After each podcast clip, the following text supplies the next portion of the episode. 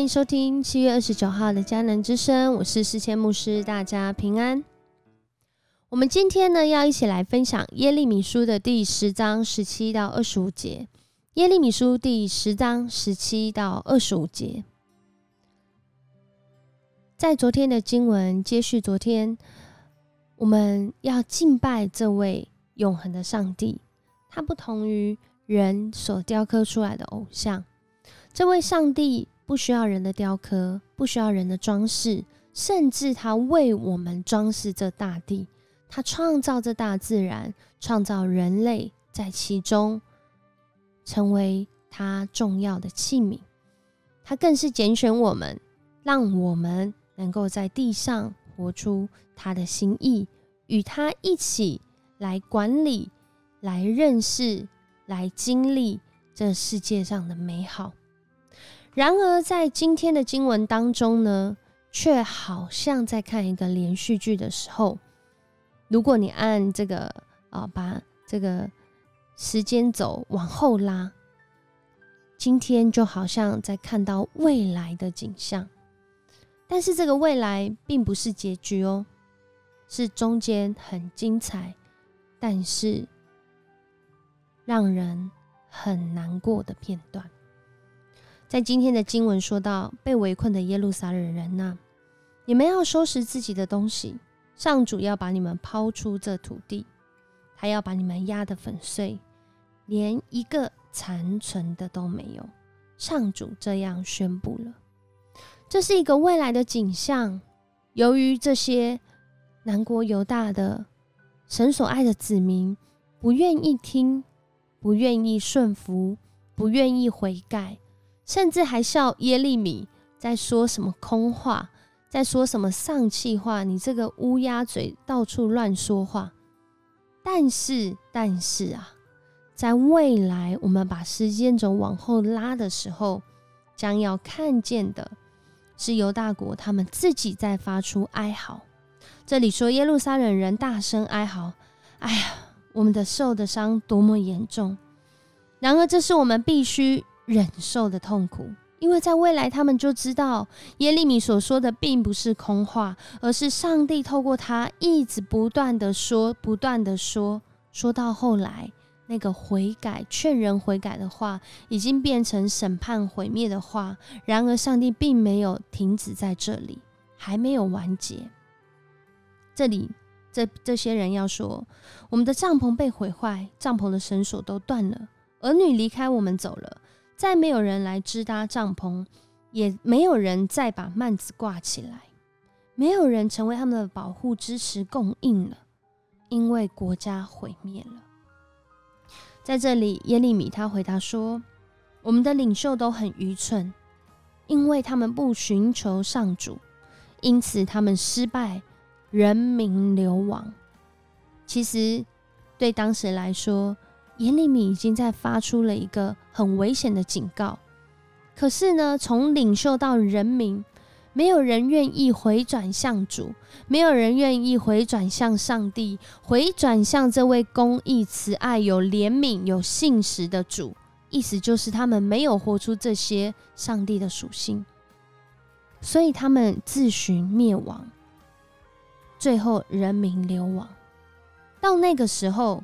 哨兵要发出一种警告的声音，说：“听吧，你看谣言满天飞，这是北方的国家有大骚动，他的军队要让犹大各城镇荒凉，成为野狗的窝。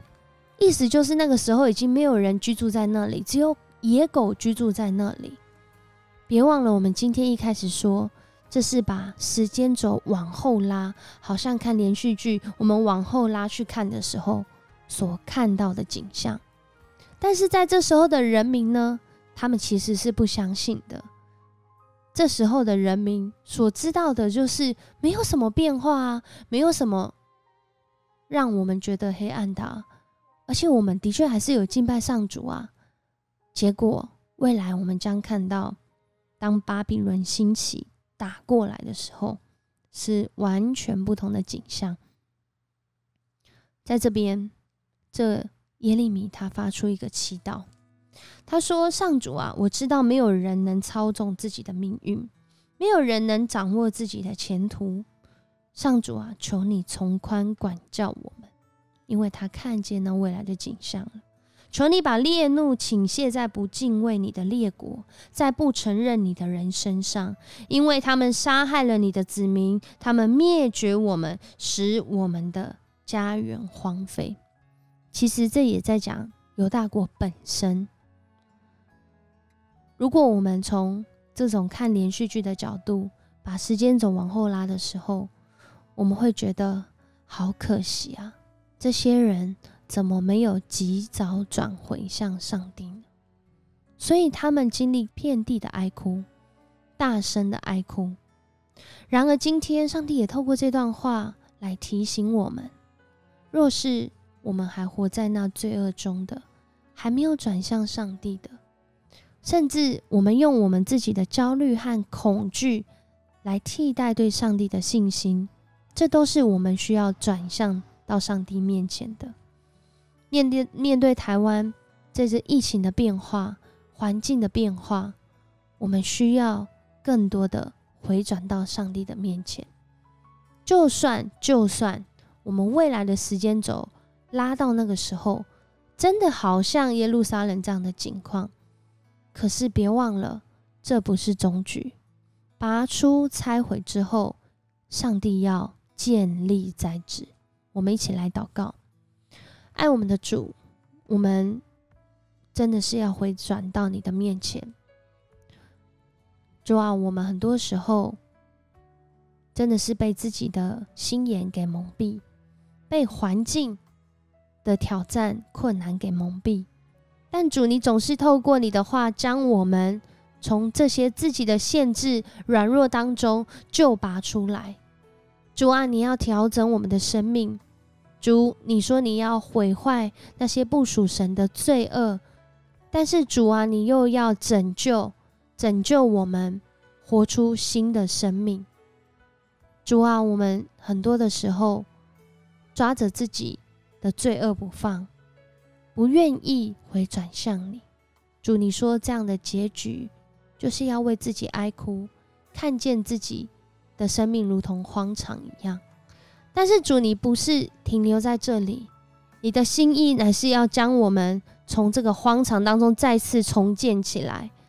主啊，在在我们有机会的时候，主，我们就要向你来求一个恩典，是我们现在就愿意重建起来，我们愿意在你的面前把这些让我们远离你的拆毁，能够。在你的话语当中重建起来，谢谢你帮助我们，谢谢你爱我们，谢谢你持续用你的话，让我们在黑暗的时刻能够继续的向前走。因为主，你是信实，你爱我们就爱到底，永不改变，永不放弃。我们感谢你，这样祷告是奉主耶稣的名，阿门。谢谢你收听今天的迦南之声，我是世谦牧师。如果你喜欢我们的频道，请你给我们五星好评哦。我们明天见。